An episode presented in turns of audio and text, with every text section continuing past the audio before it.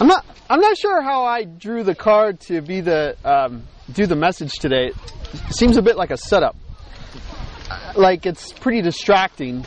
So I will do my best um, to. Hold on, I'm setting my timer here.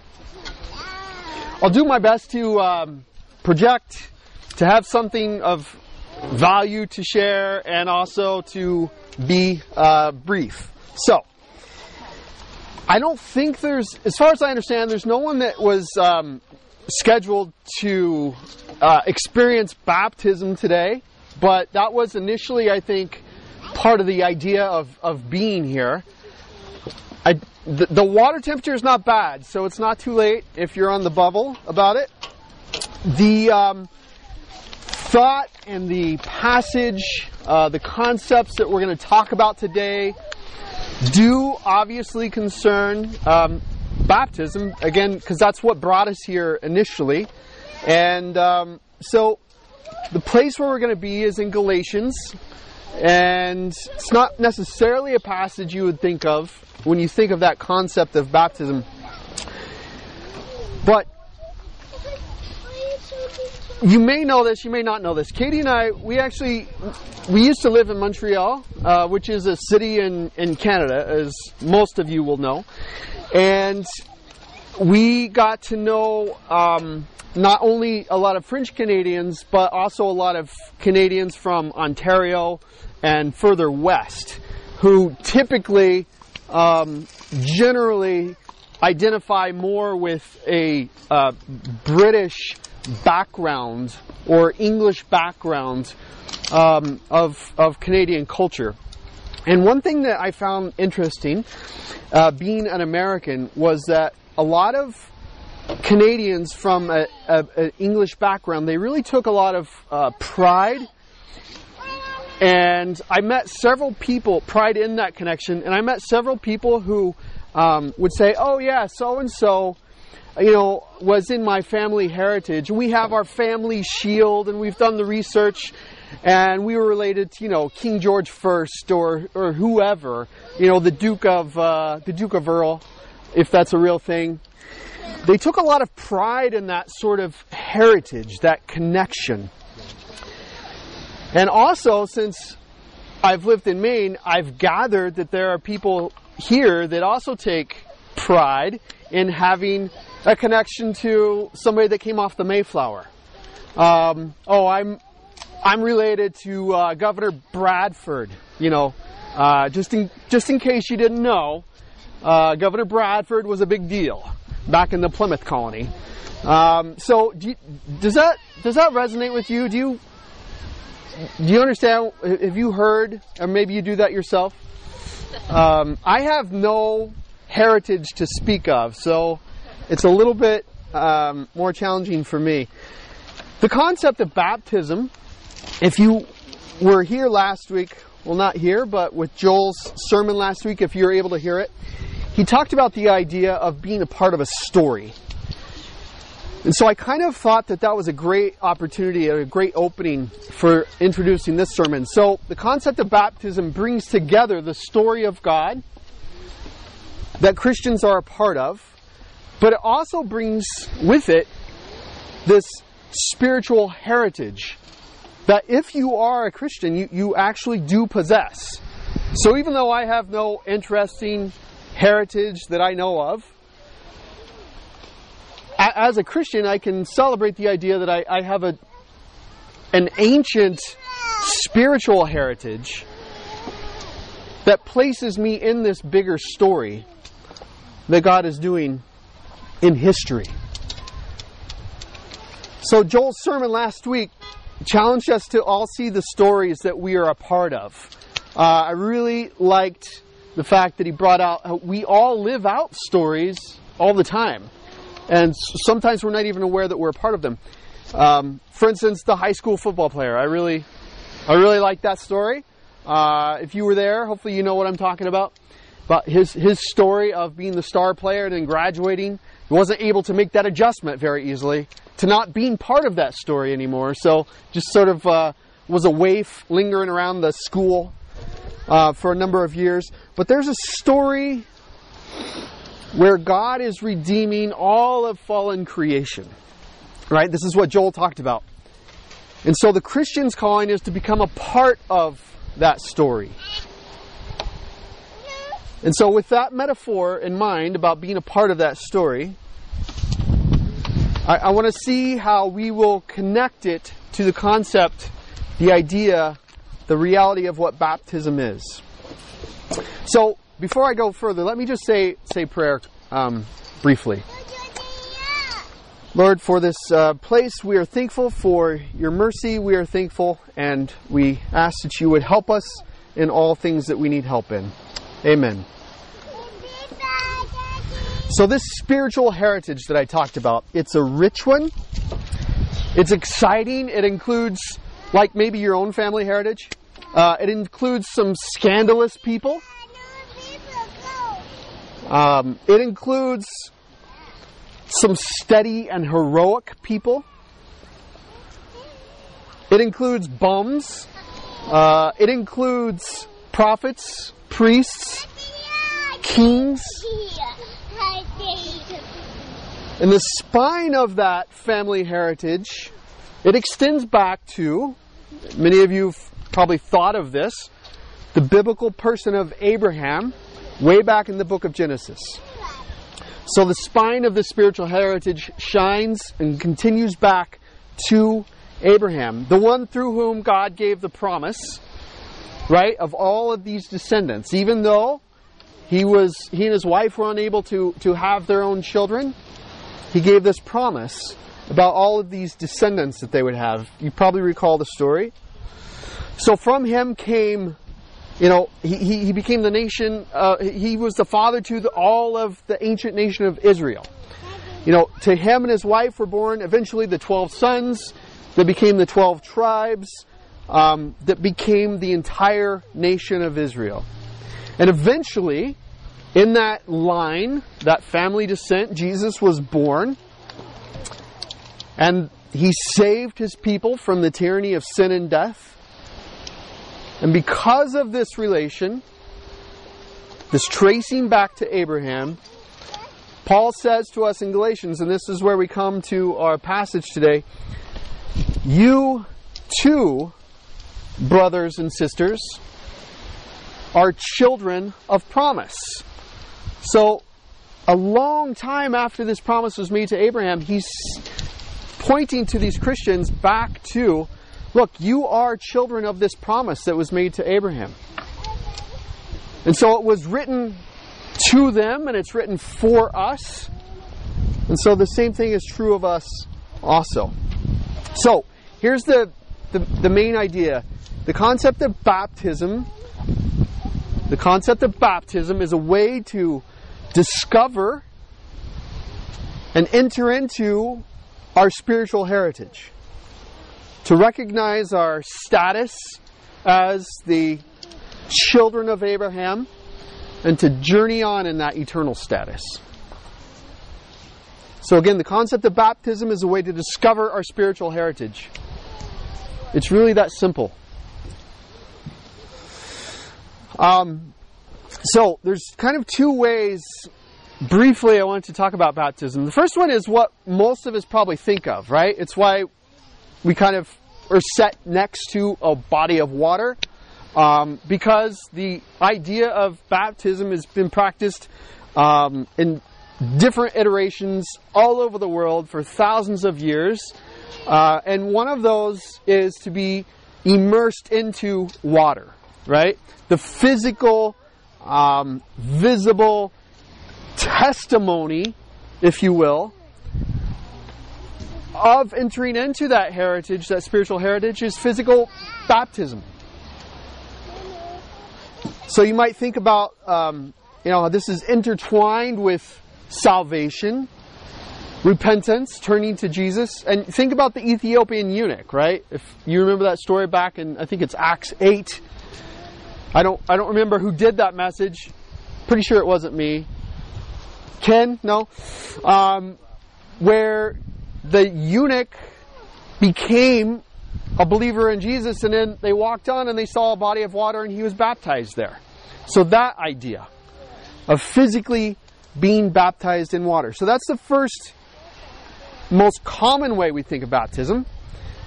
But honestly, there's a different concept and way of thinking about baptism that's very closely connected, and that's baptism being portrayed metaphorically, as in our life is immersed into the person of Jesus Christ.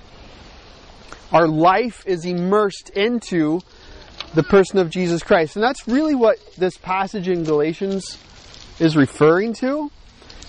Um, when it says, For those of you who were baptized into Christ have been clothed with Christ. For those of you who have been baptized have been clothed with Christ. This speaks about this complete change in status that takes place in the life of a Christian. You're transferred into a new life out of your old life. You receive a new identity. You gain entry into this family heritage, this family story, this family itself. You receive a new citizenship. You pass from something like a, from a, being a, a, a slave status into a free status. You become a citizen with all the rights and privileges of God's beloved people. So, this is the story. Again, I'm connecting the idea of story with baptism. This is the story for God's people that baptism affords us. And again, I think this is the primary sense of uh, verse 27 in Galatians, where it says, You're baptized into the name of Christ. And he says it in a slightly different way. You're clothed with Christ. So you get that idea of it's a metaphor for being immersed into the person that Jesus is. And this follows verse 26.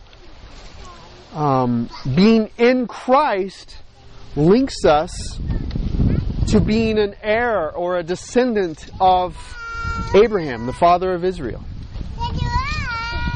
And it says, through faith, I read it earlier, we are all sons and daughters of God in Jesus Christ. And so we come into the family unit of God through this type of baptism. As Gentiles, we were estranged from God, but through faith, we become related to God through immersion into Christ. So, if, if I can just press that metaphor a little bit more, baptism, being immersed in Christ, is crossing of a threshold. It's stepping into a new reality where you receive and you become part of this deep, historic faith in Christ. And you take your place among God's redemption story.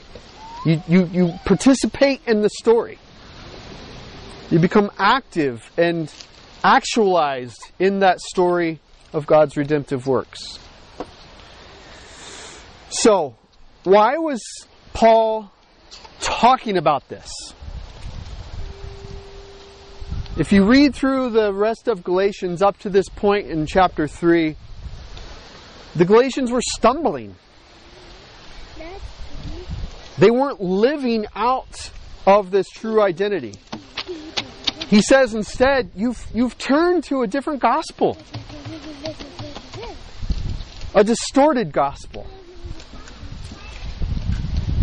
He says in the, the first verse of, of the third chapter, Who has cast a spell on you? Like, what are you doing, people? What is going on with you? You have a family, you have a father, you have a mother, and you're acting like they are not your family. You're acting like you've been cast out of your family. You're acting like you're an orphan, and you're not. You're not living according to your identity in Jesus. The question really centered on, you know, there was this debate going on, like how, how Jewish did these people have to become? And some of them were apparently taking that very, very seriously. To the point that Paul says, Who's, who's told you this? Who cast a spell on you? Why are you living according to a different gospel? So, lest we think like that's just like a problem that the Galatians had to deal with, it's possible, apparently, for Christians to go astray, right? It's possible for us to go astray.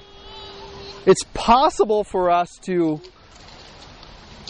as he says, turn to a different gospel. It's possible for us to be cast under a spell, leaving our true identity and assuming another one. So how, how do we avoid this? And I that's a complicated topic, but the best thing I came up with is we must keep trying to know Jesus.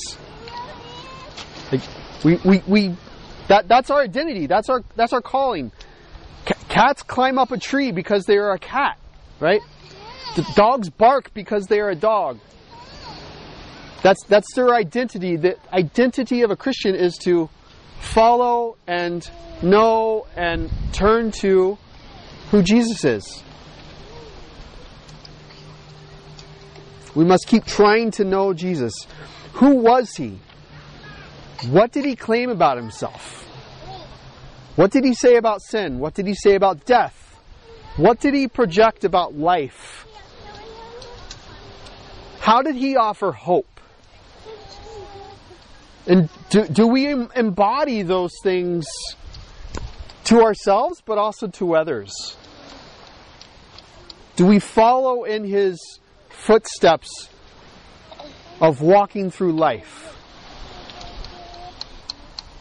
Um, does does his his purpose and all that he stands for does it abide in us deeply? Do we cultivate and practice the gospel in our lives? So, to take that just one step further in a really practical way, we must open ourselves. Um, it's great to see everybody, by the way. But we, we have to open ourselves up to being shaped, to being prodded by one another, by other Christ followers, by, by, by hearing and mutually submitting to one another, um, encouraging one another with the, the hope and the life that Jesus stood for, um, to turn away from any sort of false identity we get too far into to, to, to back up and to head back towards being baptized in the name of Jesus, into Him, being clothed with Him. So that happens in a community like this. Um, it happens through prayer, right? It happens through worship. It happens through um, hearing and submitting to and uh, relishing in God's Word and what His revelation is to us. So, this is how we carry on that immersion that we had when we became a Christian in the first place. And this physical baptism, if someone were to go out there and be go down into the water and come back up, it's a physical testimony. That's a physical testimony of being baptized into, being immersed into the person of Jesus. Our old life gets buried as we go down in water with Him in death, but we are raised up as He was raised up into the newness of life. And that becomes our identity a new life. And so sometimes we revert back to that way of living out death rather than living out life. But that's our identity is to strive to live out of that new life that we've been given. And to live out our status as the children of promise, to find our family heritage, and to exploit it for all we can, if you will. Through the promise, through faith. Lord, help us with these things. We don't understand them all. We don't um, practice them. We don't even know what to do with all of these concepts, but like the man who was born blind and was being peppered with questions from everyone around him, he said, I, I don't know. All I know is I was I was blind, but but now I can see. And so, Lord, may you start there with us. Be gentle with us in our faith, in our desire to live out this heritage that has been purchased for us. Encourage us and help us encourage one another as we seek to walk in the way of truth everlasting. In Christ's name, Amen.